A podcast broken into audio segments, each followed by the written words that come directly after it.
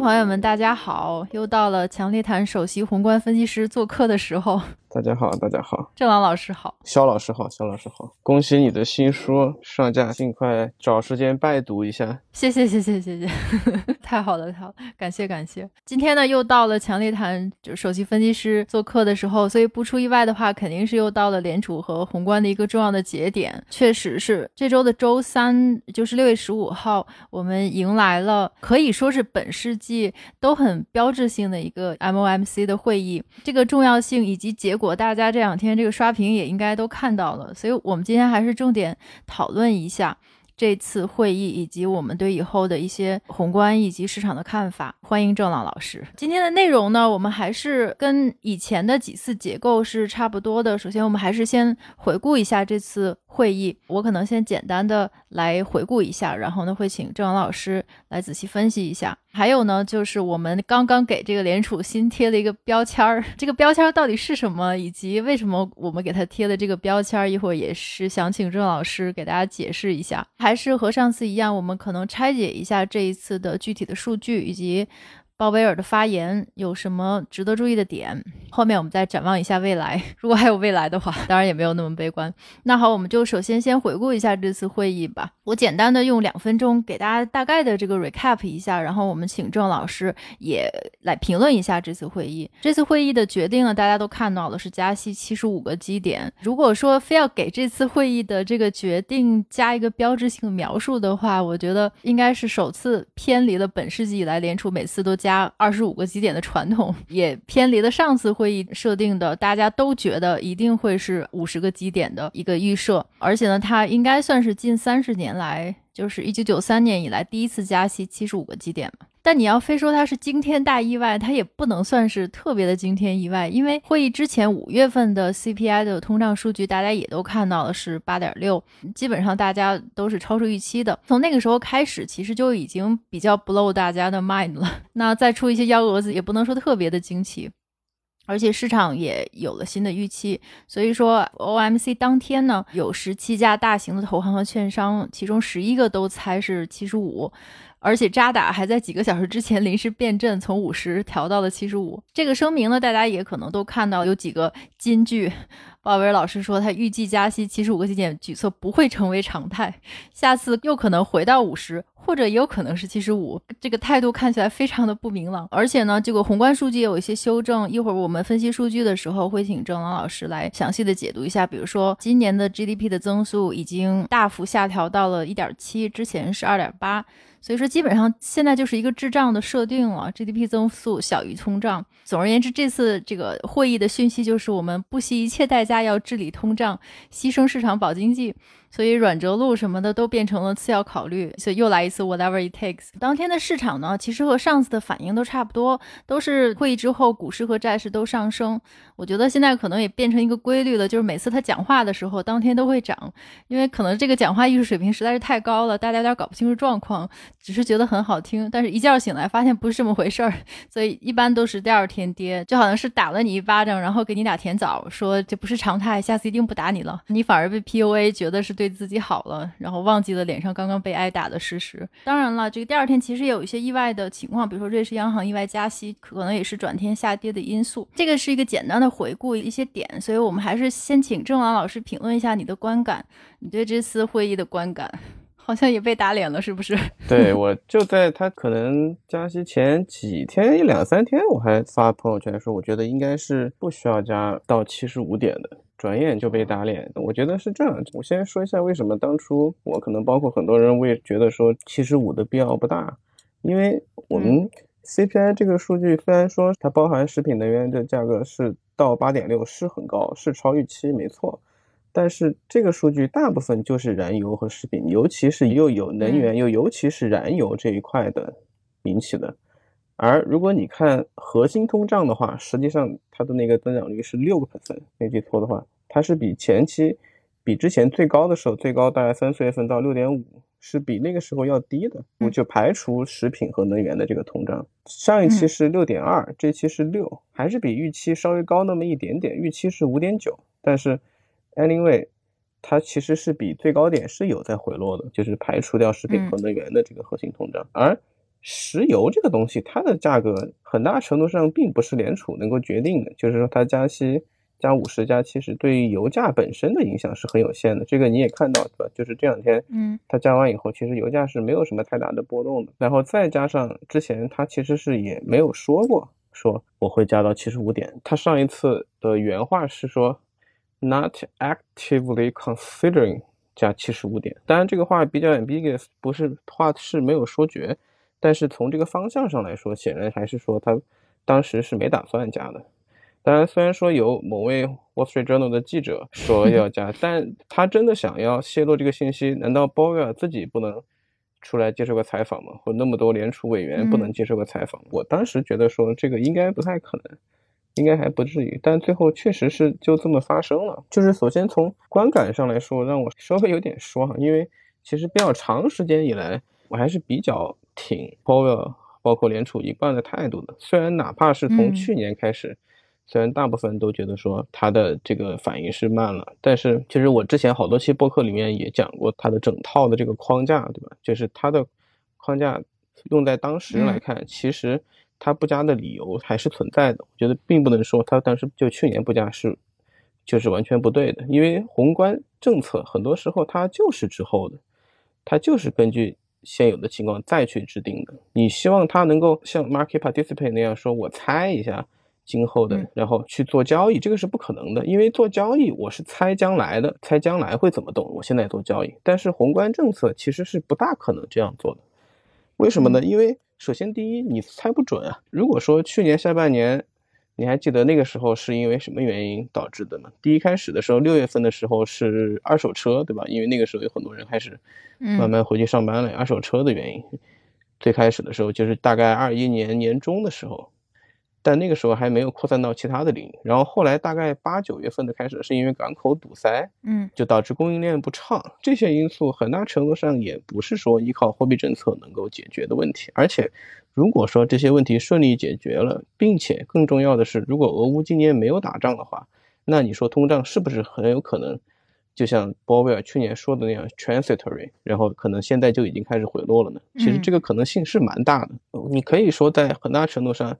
他确实是运气不太好，嗯，就正好前面讲的这些事情都撞在了一起，导致这个通胀像接力棒一样，从一个东西的手中又传到了下一个东西的手中，嗯，始终它就是没有办法下来。在这样一种情况里，其实我一直都没有像很多人一样去指责说 Fed 的这个政策过于滞后。我觉得其实这种滞后某种程度上来说不是没有道理的，而且他以前曾经也提到过说，还有我之前也提到过说，加息过快的风险其实是非常高的。嗯，就像三十年代的大萧条，还有包括像近一点的日本九十年代央行的快速加息把泡沫戳破，所以你综合这些因素考虑，其实他不愿意提前加息，我觉得多多少少是可以理解的。好，那么我们现在又回到今天，那为什么这一次鲍威尔完全和他去年的这个态度，和他之前的这些操作，甚至说很多年的联储的这个操作反过来了呢？你想想，他加七十五点这个事情。一方面是和他之前讲的是不一样的，他不惜破坏自己长期以来的这个 credit 来做这个七十五点，其实真的是一定要在六月份加吗？其实你想一下这个问题，他六月份加五十，然后下个月再加七十五，可不可以呢？其实也不是不可以。嗯，我们看一下联储官员的他的那个点阵图啊。嗯，但年底的中位数大概就是在三点五，三点五这个数字离我们如果回到它六月加息之前，离五月份的时候大概是多少？五月份的时候上限是一，嗯，那么离三点五就是差两百五十个点要加，当时就还剩五次加息，六七九十一十二，那么你平均下来一次五十个点，也是可以把这两百五十个点加完的，可能甚至你往后哪怕再往后延个再多加息一期两期。从它的这个利率的中位数来说，其实它这个是没有这么着急的，它是可以一期五十一期五十就这么缓缓的加的。对，就看你怎么分布了，从七月到十二月。对，这只是个分布的问题。那它为什么一定要说我不惜牺牲这个 credit，也一定要现在赶着加呢？我能想到最合理的解释就是对预期进行一个管理。嗯。这个管理不是说对货币政策本身的预期，而是对整个通胀的预期。这里面的 point 在于，只有超预期的紧缩才能管理住通胀的预期。超预期的通胀，把大家对通胀的预期给拉下来，这个是他现在能做的事情。我们回到我上一次说的那个框架里面，就是对通胀产生影响的那几个点：短缺、宽松、收入里面，还有预期里面。短缺和收入这两个东西，它是比较难直接去影响的。它当然有影响，但是不能直接影响。它真正能影响的就是宽松这一个条件，而另外三个点对预期都有影响。嗯，但是我跟你说了，它不能直接影响到，就是联储它没有手段去直接影响收入和短缺。它既不负责生产，也不会调配大家的收入水平，或者说大家拿到的补贴这些东西，跟都不是联储能决定的。那么他手上能控制的工具就只有利率政策这一个东西。所以，他利用一个超预期的利率政策来管理大家的预期。一方面，这个是他唯一的手段；另外一方面，也说明他觉得这个是有必要的。这个东西就比较 ambiguous。在我看来，就是核心通胀的上升，当然它没有降下来，但是也没有上到一个很夸张的程度。嗯，特别是核心通胀，按照我刚才说的，每个月五十，每个月五十这样。是不是就一定下不来呢？就我觉得它应该是有机会下来，但是看来至少联储不这样想。现在看来联储觉得是有必要的。还有另外一部分就是，我们还可以看一下它的声明。它的声明里面当然改了很多，就是和上一期相比的话有很多不同啊。嗯，但我觉得最主要一个不同就是，他上一期里面有一句话是这样说：“他说，with appropriate firming in the stance of monetary policy, the committee expect inflation to return to its two percent objective and the labor market to remain strong。”他把这句话删掉了，他在那一段的文末加了一句说：“The committee is strongly committed to returning inflation to its two percent objective。”他把劳工市场的这块给删掉了，然后他说：“我们 strongly committed to returning inflation to its two percent。” 嗯，以前他可能是在平衡几个东西，嗯，就业啊，然后基本面啊，还有通胀。现在他看起来是下了一个决心，就是基本上以通胀为主了，就不再看其他的。这个如果要解释的话呢，也不难解释了。如果说通胀如果压不下去，那么衰退一样会到来，嗯，大家的消费一样会下去。所以长痛不如短痛，我们不如干脆衰退就衰退了。所以刚才提到说，我们把 GDP 的预期从两点八已经下到了一点七，嗯，之前可能还是一个叫投鼠忌器的这么一个状态，但这次可能也就呃说，我可能也就不管了，就是衰退就衰退了，对吧？美股崩了就崩了，对吧？美债。上了就上了，whatsoever，通胀一定要压下来。我插一下几个点啊，这里边呢，刚才我其实也比较同意，如果说我们要强行加引号强行给联储套一个逻辑的话，因为他这次的行为呢，首先确实是我们都承认，因为我们上次聊天的时候也提到这个天启四骑士一个一个的来，俄乌的问题，我们这边 lockdown 的问题都不是在他预期范围之内。所以说，这天启四骑士来的时候呢，你必须要找一个平衡点，但这个平衡点确实很难，而且这个时点就跟我们做交易是一样的，这个 timing 是非常非常重要的。你如果你早一步或者是晚一步，都会发生这个灾难性的后果。但是问题就在于，如果说我们给他这次的行为的逻辑，如果说真的给他找一个合理性的解释，或者说安慰自己，或者说给自己前瞻找一个自己给自己一个指引的话，那可能就是我非常同意你说的，他想以一个比较。鹰的动作呢，来提前管理，就是将来有可能更高的一些预期，或者说告诉大家，现在这个通胀它已经重视了。但是问题就在于，为什么我们刚才开场的时候不是说我们已经给他贴了个标签吗？就是我们现在觉得联储现在已经是个渣男了。但为什么要给他贴上渣男的这个标签呢？其实不是没有原因的。现在整个市场大家的想法是非常合逻辑的，就是如果还记得上次联储的会议，也就没几天，五月四号。当天是股市暴跌，也就是因为鲍威尔向市场保证嘛。你不管怎么解读他的那种语气或者他的 wording，其实都是一个。保证就是它超过五十个基点的加息是不太可能的。当然了，原文也是比较模糊的，嗯，但是整个市场就是这么理解的。才过了六个星期就加了七十五个基点，就相当于是上次众目睽睽之下，你把这七十五撸到桌子底下，还放进抽屉里了。这次你直接就拍在桌子上。如果说这样的话呢，整个市场大家的理解就是，那你这样的指引，这个前瞻的 point 在哪里？就是毫无意义。如果你非要给自己的前瞻指引找一个合理性的话，那你的保质期还不到四十天。所以说现在的情况就是这个前瞻指引已经变得不太有意义。我顺着你的刚才的逻辑讲，如果说他想给市场一个提前管理的预期，就是以更鹰的态度来管理将来可能更高的通胀，那么市场的博弈就会变成这样。那我会以更高的一个通胀的预期来跟你对峙，而且呢，这个通胀的预期是上不封顶的，你可以回到七十年代那种水平。所以说呢，这样的博弈，大家不等于是重新开了一桌，然后在那桌上大家开始赌这个通胀到底有多高？而且问题就在于现在大家的。Concern 呢或者说顾虑就在于，我们现在都觉得你是渣男，而且你的前瞻指引已经没有什么意义了。但你好像还没察觉，就好像是渣男已经被人肉上热搜了，而且射死了。但是渣男自己并不觉得，还觉得自己是男性的楷模。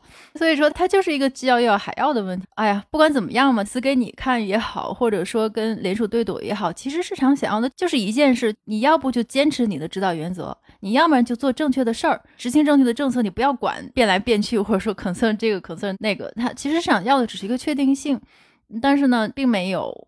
给出，而且我还比较同意像那个债王，就是新债王说的，冈拉克他说，你还不如直接加了百分之二得了，一步到位，然后开个发布会说半年之内我不加了，肯定市场就 all time high 了。还有一点就是刚才你提到的这个《华尔街日报》的这件事儿，确实是前一两天吧，这个会议之前是疑似泄露，疑似好像是这个联储内部某个领导梦游，在梦游期间或者是喝多了，就向这个记者泄露了这个机密。现在大家都是这么说，因为就是这个记者他在之前。前一天就写了一篇报道，说高于五十个基点是不可能的。但紧接着在这个前一天，他就又写了一篇报道，然后就是说，在本次会议上很有可能就出人意料加到七十五。他这种两篇文章接着发的这个转折力度之大，大家不得不猜测，你可能是他想用泄露来操纵一下市场预期。当然了，这个我也是自己猜测的。这一次的 前瞻指引是一个比较失败的操作。OK，我觉得这个是这样的。当我们说预期的时候，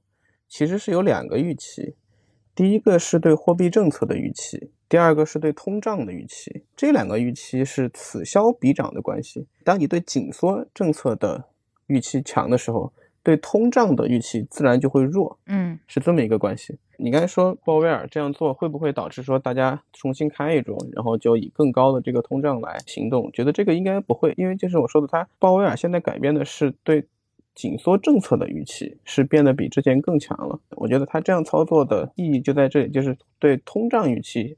形成一个打压，就是我理解它的 action 的这个意义是在这个地方。你可以认为，就是说制造第一层预期，然后再打破它，本身就是一种操作的方式。当然，这种操作是不可以频繁使用的。如果说你真的完全没有任何 credit 可言的时候，就是已经 nobody take you serious 了。那么你超不超预期也就 doesn't matter，那么它对于通胀预期可能也就不会有什么效果了。但我们至少从过去几十年到现在来看，至少在大部分的时间里，联储还是基本上是珍惜它的 credit 的，只是在这种非常时期、非常少见的通胀的情况下，它才开了一次这个技能。但是这个技能有一个很长的冷却时间，是不可能频繁是这样使用的。比如说，如果报表明确说，哎，我之后再也不加五十了，然后下月马上又是七十五，或者他说，哎，我最多七十五，然后直接帮加一百，就如果这样的话，那他一开始所 target 的那种使用超预期货币政策来打压通胀预期的这个技能效果就发挥不出来了。就这是一个需要你积攒很长时间的 credit 才能够偶尔用那么一两次的一个特殊技能。当然，你说。是不是他真的是这样想的？是不是他一开始就打算说按我说的这样去呢？可能也不一定。比如说，如果说能源价格真的就下来了，那他当然也就没必要这么做了。我相信在正常的一个情况下，他是不会选择这样做的。央行也没有理由去做这种事情。嗯，正因为现在是一个非常时期，所以逼着他使用了这个藏在桌子下面的一个技能。对，但是这里就会有一个问题，也是联系到我们刚才讨论的这个 timing 的问题。现在的问题是衰退 recession 的这种风险吗？现在我是同意的，就是它的紧缩预期和管理通胀的预期是分开，也许它是试图来一个侧面来影响，但问题就是这个加息的问题，目前来看，或者是根据史料记载，它是会一直加，一直到 something breaks，因为通胀这个东西是一个。滞后的指标是一个 lagging indicator，CPI 一般都是在衰退期间吧，这个我们可以再找一下历史的数据，看一下图。但我觉得我的印象应该是在衰退期间或者之后，它才会到顶。这个问题就在于。几乎是一定会 hack into a recession。现在问题就是比较尴尬，当然这个我们可以讨论了。就是说，如果说这个衰退严重的话，它需要转向 ease，但这个时候通胀没下来，或者是这个通胀下来了，但是这衰退已经无法挽回了。我不知道这次他的这个讲话的具体的词是什么，我理解应该他还是说这个 recession 的风险，他说没看到可能性吧。如果说按照历史的规律的话，如果说在知道自己会。几乎是这个程序设定性的，一定会 hack into a recession 的话，那岂不是这个 timing 的管理是很 tricky 的？当然是很 tricky，是非常非常困难的。我可以说，这个东西你几乎没有办法做到，说我刚刚好。嗯，就是在最需要的时候加息，最需要的时候减息。你看历史上这个几乎是不存在这种事情的，它几乎一定是滞后的，它总是这样的。因为你要预测这个宏观经济，它几乎是不太可能的事情。先说一个，就是你前面说新债王说你干脆直接加两百得了，为什么这个可能不行呢？有两个原因。嗯，第一个是，首先。作为央行，瞬间加很高的息是极其危险的操作，这个后果比你慢慢加可能要严重好多好多倍。嗯，就像那个什么本伯南克说的一样，他说大萧条就是联储干的，就是联储引起的，就是因为三十年代加息太快，为了捍卫它的黄金储备，这个是第一个原因。然后第二个原因就是，你想，你觉得五十点和七十五点，你真的从一个基本面的影响来说，你觉得这个差很多吗？就是对于整个宏观经济来说，甚至或者说你缩表，你一个月。你少说个几百亿，对于整个美国经济的体量来说，这个差很多吗？其实没有差很多。其实这个就像你的体温，你是三十六度五还是三十六度六、三十六度七，这个差很远嘛？其实都还好。这个东西它很大程度上的作用就是对预期的管理。如果说你一次加两百，问题是什么呢？问题是你下次就把你的弹药打光了。那么就像你说的，可能哇利空瞬间出尽，然后美股反而是涨的。你遇到这种情况，那怎么办呢？那你后面再超预期加息的时候，再影响大家预期的时候，那你需要加什么？加三百点吗？加五百点吗？这是不可能的事情了。嗯，所以说从预期管理的角度来讲的话，是没有必要加到两百点的。就是它的这个加息的着眼点，除了利率本身去影响钱的价格，来影响钱的流动以外，对预期的这个影响其实也是很重要的一点。所以它不能一次把这个弹药全部打光，这是为什么它不能一次加两百点的一个原因。再说到你说衰退的这个问题，我之前其实看法可能跟你比较接近。我说你为了把通胀压下去。引起衰退，这个好像感觉有一点像是我为了减肥去吸毒，听起来是一个完全不 make sense 的事情。但是现在可能不得不做这件不 make sense 的事情。你想一想，其实，在八十年代，就是沃克那个时代，嗯，他两广联储的时候，美国照样是衰退的，美国照样有 recession。从历史来看，这种半 hyperinflation 想要在不引起衰退的情况下压下去，现在看来这个基本上是不太可能的一件事情啊。我之前跟一个朋友说。就是现在得放弃幻想，就是你像既要又要，看起来可能性已经不大了。嗯，就是联储的这个讲话里面，他为啥说 strongly committed to return inflation to two？其实他 strongly 这个词是用的很少的。嗯，你以前看联储的。不管是它的分泌还是什么，是很少用这个词的。在这句话里面，就只提了 inflation，没提就业了，也没提基本面这些东西。嗯，就是放到后面去了。你从基本面和就业，它多多少少是有一些空间的。就是上个五月份的那个朗方是也是比较强的。对对对。五月份的非农是比较强的，三十九万吧，我记得好像应该是没记错的话。嗯嗯。是超预期的，三十九万，预期是三十二万。嗯。前值四十万，大概都在四十万这样一个位置，是比较强的，还是有一些空间。而且，即便真的将劳工市场打下去了，我觉得联储也不介意。嗯，或者说，那我们只能接受现实，因为你把 labor market 打下去，还有一个用处就是什么？就是把收入的这个空间也会压下去，收入也会停止增长。收入停下来了，我们的四因素的那个框架里面，宽松你去掉了，然后你把收入也打下来，就只剩下 shortage 这一个，确实联储是没有什么办法。但是它也有办法，就是在一个衰退的空间里面，demand 会下来。我实在是不能影响 supply，那我只好去给 demand 绊他一脚。你油是俄国产的，我拿你没办法，那我只能从预期端来影响，从 demand 再来影响。其实你看这几天港股啊，嗯，看整个大盘是涨的，对吧？新东方涨得很欢快，但是能源板块是跌的。其实油价还好，油没有怎么跌，但是。能源股为啥跌呢？其中一个原因就是因为大家现在基本都已经看到联储这个态度以后，基本上已经在 pricing 一个衰退的这么一个情景。嗯然后会对油的这个 demand 会产生负面影响，所以也嗯就影响了油的这个价格。还有另外一点就是，你看那个 yield curve 十年、两年的这个线啊，嗯，三月底四月份的时候倒挂过一次，两年、十年，然后最近又倒挂了一次，就是在它加息之前的时候。之前也说过，这个倒挂之后常有衰退，它这次还倒挂了不止一次，倒碰了两次，虽然时间不长。从这个来看，基本上这个倒挂已经是很难避免了，而且你如果没有办法压制住通胀的话，那衰退还是会到来。那么，与其在那样一种情形，那不如我干脆由我来主动引发这个东西，嗯，至少我能对通胀能够有一个交代。对对，至少是我的本职工作我可以交代了。没错，这么多年来，联储身上给他扣的帽子是越来越多的。本来他的本职工作就应该是金融稳定和抑制通胀，结果后来呢，市场也是他们的锅，就业也是他们的锅。我现在看 ESG 也是他们的锅，起码把自己的本职工作保住，这个倒是很同意你讲的。就好像是我现在肥胖已经到了这个心脏已经挤压的剩到最后一口气的时候了，那这个时候我如果吸个毒，吸毒可能也算是个买时间的动作。那暂时是让我瘦下来，给心脏多一点空间。但是后面呢，就是还是要看我能不能控制住毒瘾了。在这个体重恢复到正常的情况下，依然戒毒，这个的可能性也是比较难讲的。其实这个我觉得某种程度上也代表联储对美国经济的潜能是有信心的，就是他认为即便是衰退，美国还是能走出来。这个就和日本是很不一样的。嗯这两个国家，我觉得对比起来是很有意思的。日本，你看它衰退以后就一直衰退到今天，它也没有起来。而且你有没有发现，它现在的货币政策和其他国家是反过来的？是是是，对对，昨天晚上十年的这个日债是 暴涨了，飙升百分之八十，然后大家都看你今天日本央行什么态度。结果呢，人家说了一句：“我继续无限量的印，直到没人出价，就 until there's no bid，就直接将了市场一军。”对对，他现在确实是反的。就是为什么日本是这个样子呢？就是因为他的情况和美国是相反的。就是美国不管怎么样吧，他无论经历什么衰退也好，通胀也好，他心里那团火是在的，就是他这种奋进的这个劲儿是在的，这个 potential 是在的。对他觉得任何对我自己国运的挫败都是 transitory 的。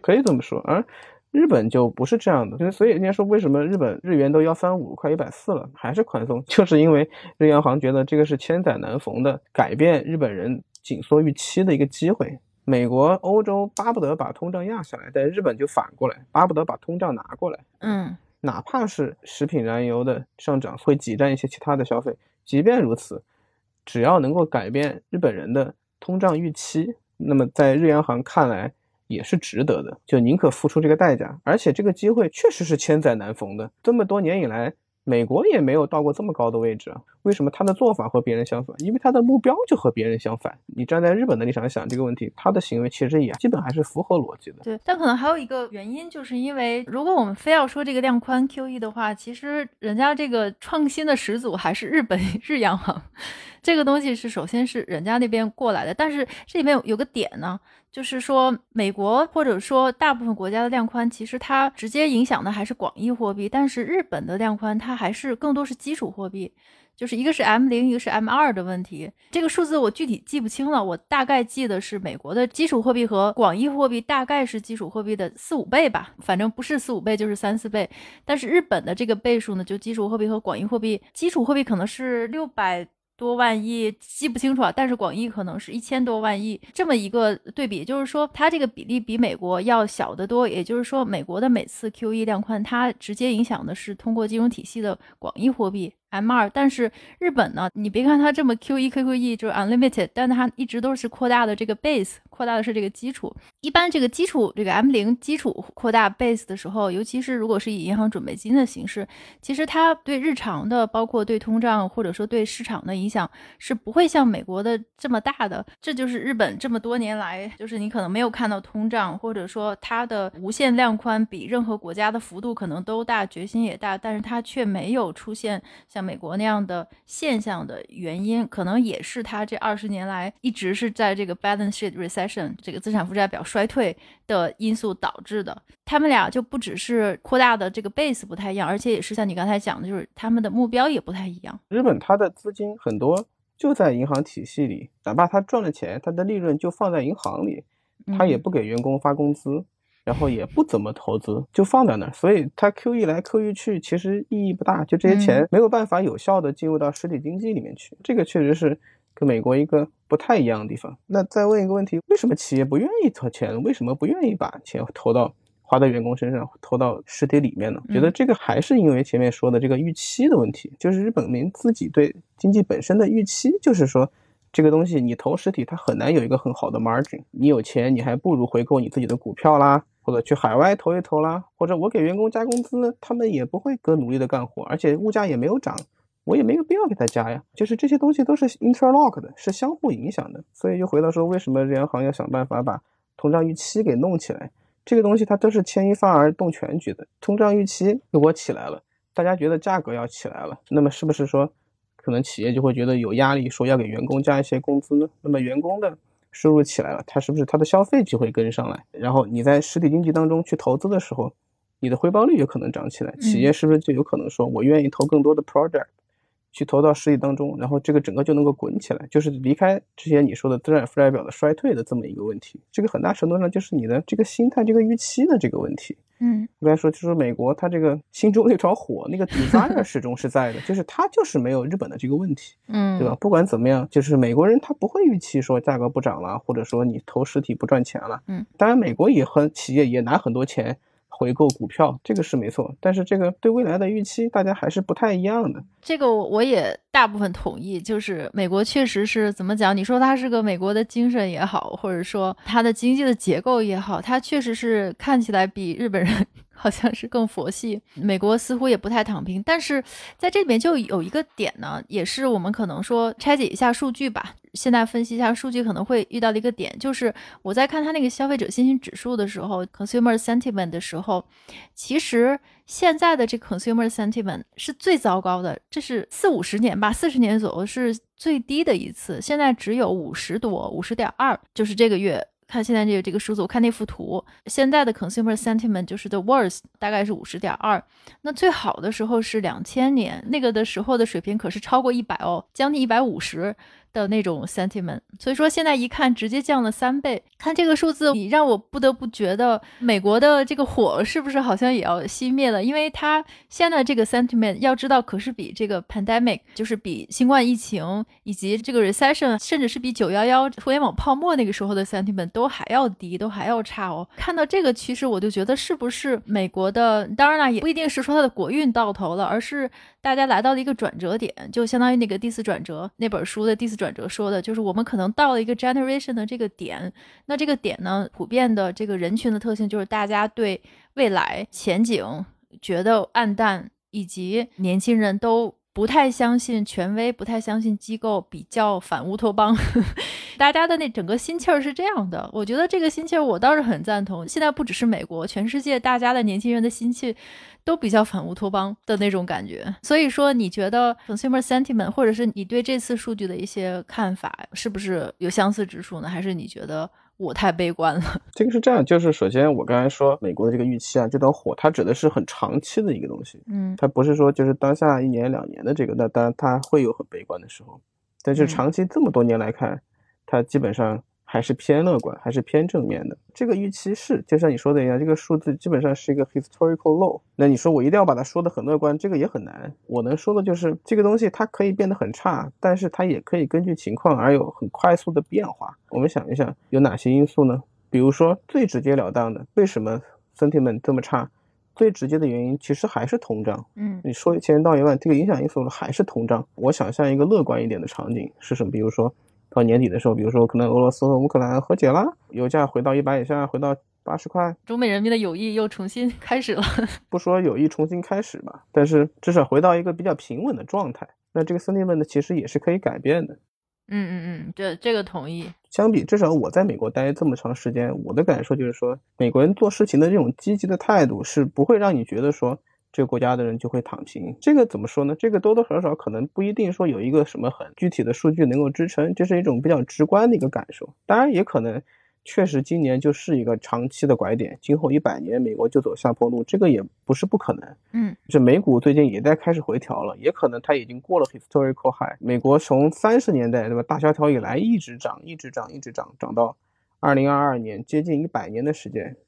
然后就开始一个长期的下行，这个当然也是有可能的。但这个东西怎么说呢？这个太宏观、太 picture 的东西是没有办法去预测的。就是乐观、悲观这个东西，还是根据于现实的一些具体的一些状况而调整的。嗯，有可能年底油价直接飙到一百五，飙到两百，也有可能对吧？就俄乌冲突进一步扩大，然后欧洲甚至都直接参进来，也有可能啊。那这个 sentiment 会变得更差。嗯嗯。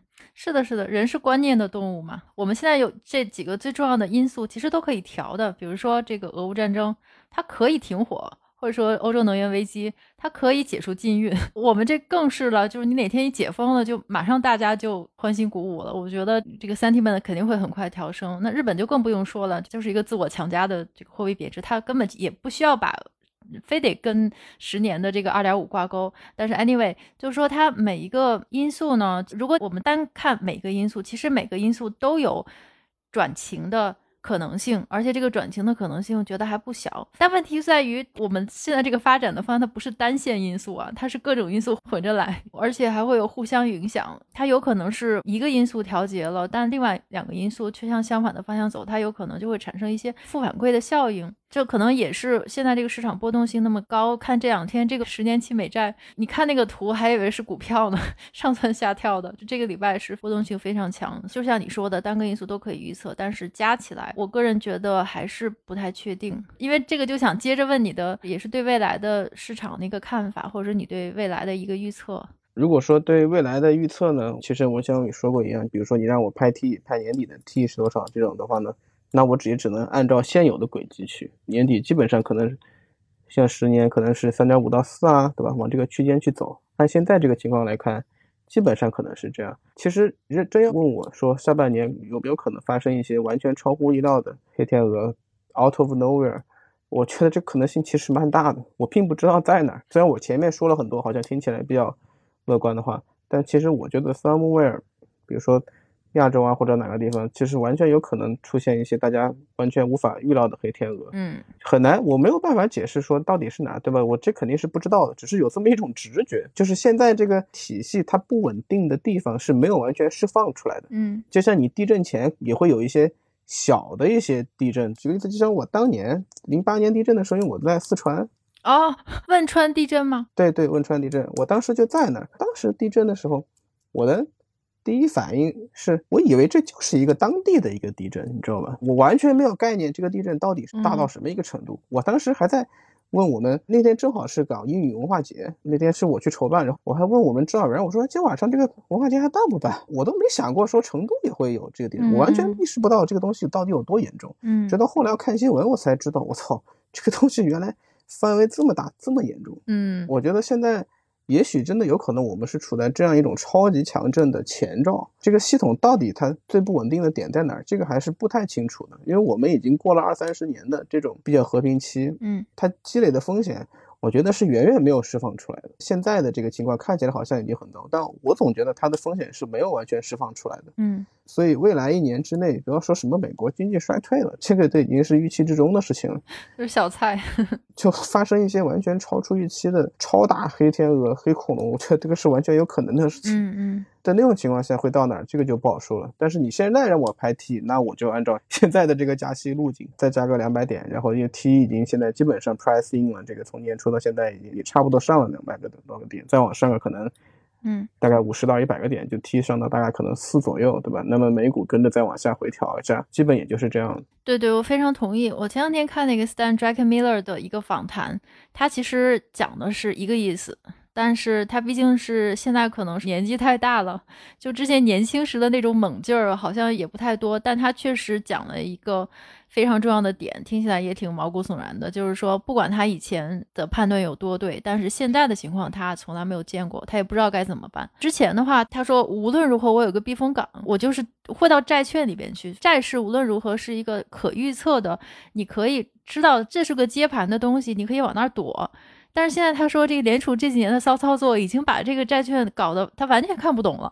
就是我现在也不敢往那儿躲。现在他面临一个问题，就是说，当然他没那么惨，不是说好像真的要崩溃。但是他说，如果说你现在让我找一个兜底儿的地方，就是让我有一个完全确定的躲藏的地方，我找不到。它确实是这么一个概念，我是很同意你的。而且现在我觉得这个市场这个情况，比如说我们就看美元 这个 DSY 指数飙升吧，它也反映出来了。我们就说看美债吧 d r a k Miller 他也说美债现在已经是完全你不是任何你可以依靠的东西，而且美元如果说飙升的话，就是国外的投资者买这个美国国债的方面，他肯定也。不是很好买的，这就会导致一个衍生的情况，就是说可预测的，就是像这些新兴市场国家，甚至是一些 G7 的国家等等，如果他们在。美债方面遇到困难的话，它可能会 liquidate 其他的东西，那就导致其他的资产价格会大幅下跌。这种情况的市场的问题，这个就不是说美国加息，美国资产就有吸引力，大家这个 capital fly 全往美国跑，而是所有的资产都会受到影响。就如果说大家都不买美债了，那就意味着美联储或者其他人你要兜底你要买，那私人部门买吗？这个 consumer sentiment 都这么低了，可能大家也没什么 心情或没没什么心情去买。那你说联储收购吗？那如果说联储一旦开始收购自己的美债，这是不是又是一个转折点？当然了，就是这些东西还没考虑到美债呢。美债三十万亿，然后大概算一下，如果说百分之三的利息，那你要付九千多亿美元的。这个利息，然后你这个赤字，对，反正就无论如何，所有的东西，这个资产价格，还有这个一切一切都会变得很奇怪。可能现在一切都还没到那个断裂点吧。当然，我刚才讲的这些还都是比较常规的，整个分析过程中也没有什么黑天鹅的 分析出来，但是不确定性的因素还是挺多的。对，我觉得就是在现在这个 market 里面呢，我觉得我们能做的就是说，一方面你。按照我们原有的框架，该怎么分析还是怎么分析。可能我们现在的框架是不适用于未来几年的，但是我也没有更好的办法呀。我也不能说，因为这个东西也许随时会失效，所以我就啥也不做，我就撂挑子了。嗯，我们还是只能按照我们原有的方法。我现在觉得我们聊的东西其实也还是按照以前的框架来的。嗯，但另外一方面呢，就是可能多准备一些防冲击的东西，比如说像黄金。嗯，虽然说最近黄金的价格也在跌，就是跟着美股一起跌，但这个可能主要是美元走强的原因。如果真的发生什么，比如说地缘政治事件也好啊，还是说怎么通胀也好，暂时也想不出来可能比黄金更好的东西了。是的，是的 d r a k e Miller 也是这个。意思，他说，如果是在一个 bear market，但是没有 recession 的情况下，他可能会选择比特币。但是如果说 recession 这一个 bear 加上一个 deep recession 的情况，他就只能往黄金躲了。对，嗯。最后想问你一下，这个香港的市场的问题，就我们的这个中资美元债这个债是香港的固收的市场，或者说整个一个中资海外的这么一个市场吧？你觉得香港市场上或者整个对这个中资海外的情况是个什么情况呢？也包括前两天不是有一个谣言嘛，应该是被辟谣了，但是那个消息出来，还是在这个信心不足的情况下，大家还是会到处猜忌。你说的这个点说的很有道理，就是说某家中资，不管券商也好，还是某安嗯，行也好，能够亏到那个数字，如果是放在去年，我觉得是可能大家传都不会传，嗯，大家就看一眼就不管，都没有人会传。这个东西，我们先假设它是谣言吧，免得又被打脸。一百亿是吧？说是一百亿人民币。首先，我觉得这个东西是比较扯淡，就原因我已经跟你说过，这个你需要一个巨大的，大到超出一个金融机构正常会持有的一个盘子的 size，嗯，你才有可能亏到那个数量，这个是不太可能的。而且好几家被猜过的，要么自己辟谣，要么就是有他们里面的人说他们根本没有这么大的盘子，有些甚至连可能这个 trading desk 都没有，所以。我是觉得这个不靠谱，但是我觉得就是有一点你说的很好，就是为什么这个大家都觉得不太靠谱的事情能够传这么久？嗯，就是这个现象本身是值得大家思考的，就说明这个 market 真的是有够差到一定的程度。就是从去年底到现在，其实我看，不管是投资级指数还是中资 high yield 指数，high yield 指数它最低的时候是在三月中旬，然后反弹了一波，但是最近又有点下来。然后投资级呢，因为 Treasury 上的很快，所以也在往下走。甚至有一些像央企，它去年底的时候还能发债，可能三都不到，二点几。然后同一只债现在已经去到了，就是大概五左右，就是已经从一百块跌到了九十块。嗯，这个放在以前是很难想象的。正常情况下，一只央企的债大概可能不到半年时间里跌十块钱下来，是很难想象的一件事情。所以这个确实对于我们，不管是对于一级，对于发起人来说，对于做一级的就是 sell 赛卖方的来来说，还是对 buy 赛来说，确实大家都很不好做。现在这个市场里面，尤其是做发行的朋友啊，我是还听到过一些谣言说，具体不说内容，反正就是说某些类型的企业不允许发债啦这种。嗯，其实，在以前这个也不会太有人相信，但是现在好像大家都像惊弓之鸟一样。赶紧去到处去问说，哎，是不是真的？是不是真的？虽然基本上目前暂时被辟谣啊，但是这个就说明大家的这个信心真的是很弱。不管是国内基本面的情况也好，还是说现在海外这个 Treasury 快速上行的情况也好，像我们这种 buy 赛呢，可能还稍微好一点。我们可以比如说我买一些短的，对吧？我买一些就是两年啊、一年的这些东西，我一级实在不行，我可以二级买，至少现在还是可以做。但像我们做一级发行的朋友，确实是很困难，而且也听到说很多行子在裁员啊，尤其是 IPO 就 ECM 里面裁的可能更多一些，DCM 也有，可能相对还稍微好那么一点点，因为它债它毕竟可能还是有续发在那儿，但是股这个是基本上就不太行了。但对我们来说，其实也是一样，虽然我现在我可以买短的，就长的那我就先不看了，先不买，放 OCI。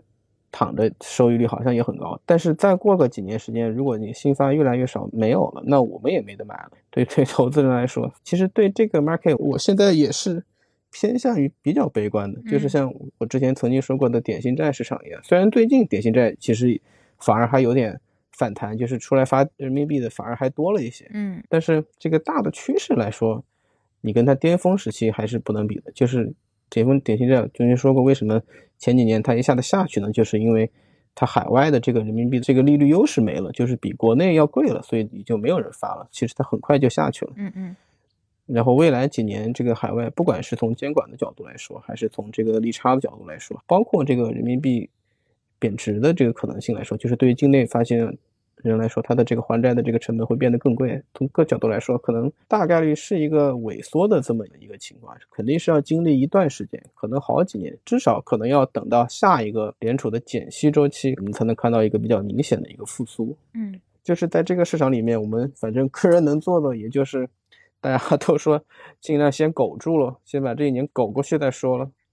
对，希望赶紧进入冬眠，一睁眼已经是二零二五年了。对，最好不过。你说的这个惊弓之鸟，我是非常同意。你别说我们传统市场了，你看币圈儿，币圈这两天这个市场真的是流言满天飞，就是猜某个，因为它已经是报了两个中心化的借贷平台嘛，然后还有一个很大的基金，三 A C 的基金也报了，大家现在是各种传言，就是这个交易所，那个期货交易所。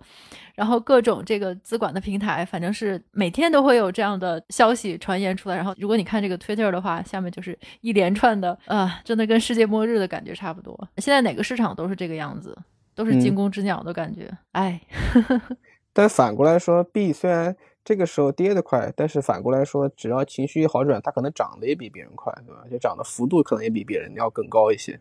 嗯嗯，是。那是从现在这个 sentiment 看。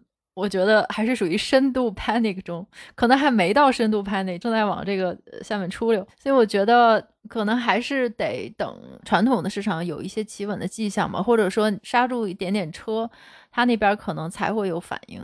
哎，但是也不一定了，反正这个币圈现在有的时候是传统市场的 leading indicator，有的时候是 lagging，你搞不清楚。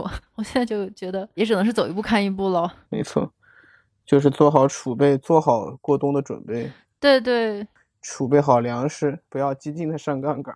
是的，是的，对。如果感兴趣的话，也可以看看黄金，正好是我的主业。对，我是肯定会支持 啊，是吗？好，那今天非常感谢强力谈首席宏观分析师郑老师，谢谢肖老师，非常非常感谢。那虽然这个。结尾的心情有点灰暗，但是起码我们的分析这个逻辑来看呢，大家应该也也是可以看到一些可以自己理清楚的地方，然后大家保护好自己吧。对对对，没错没错。好的，祝大家都能顺利过冬，顺利过冬。嗯，好，谢谢郑老师啊，祝你周末愉快。好的，谢谢，周末愉快，周末愉快，拜拜，拜拜。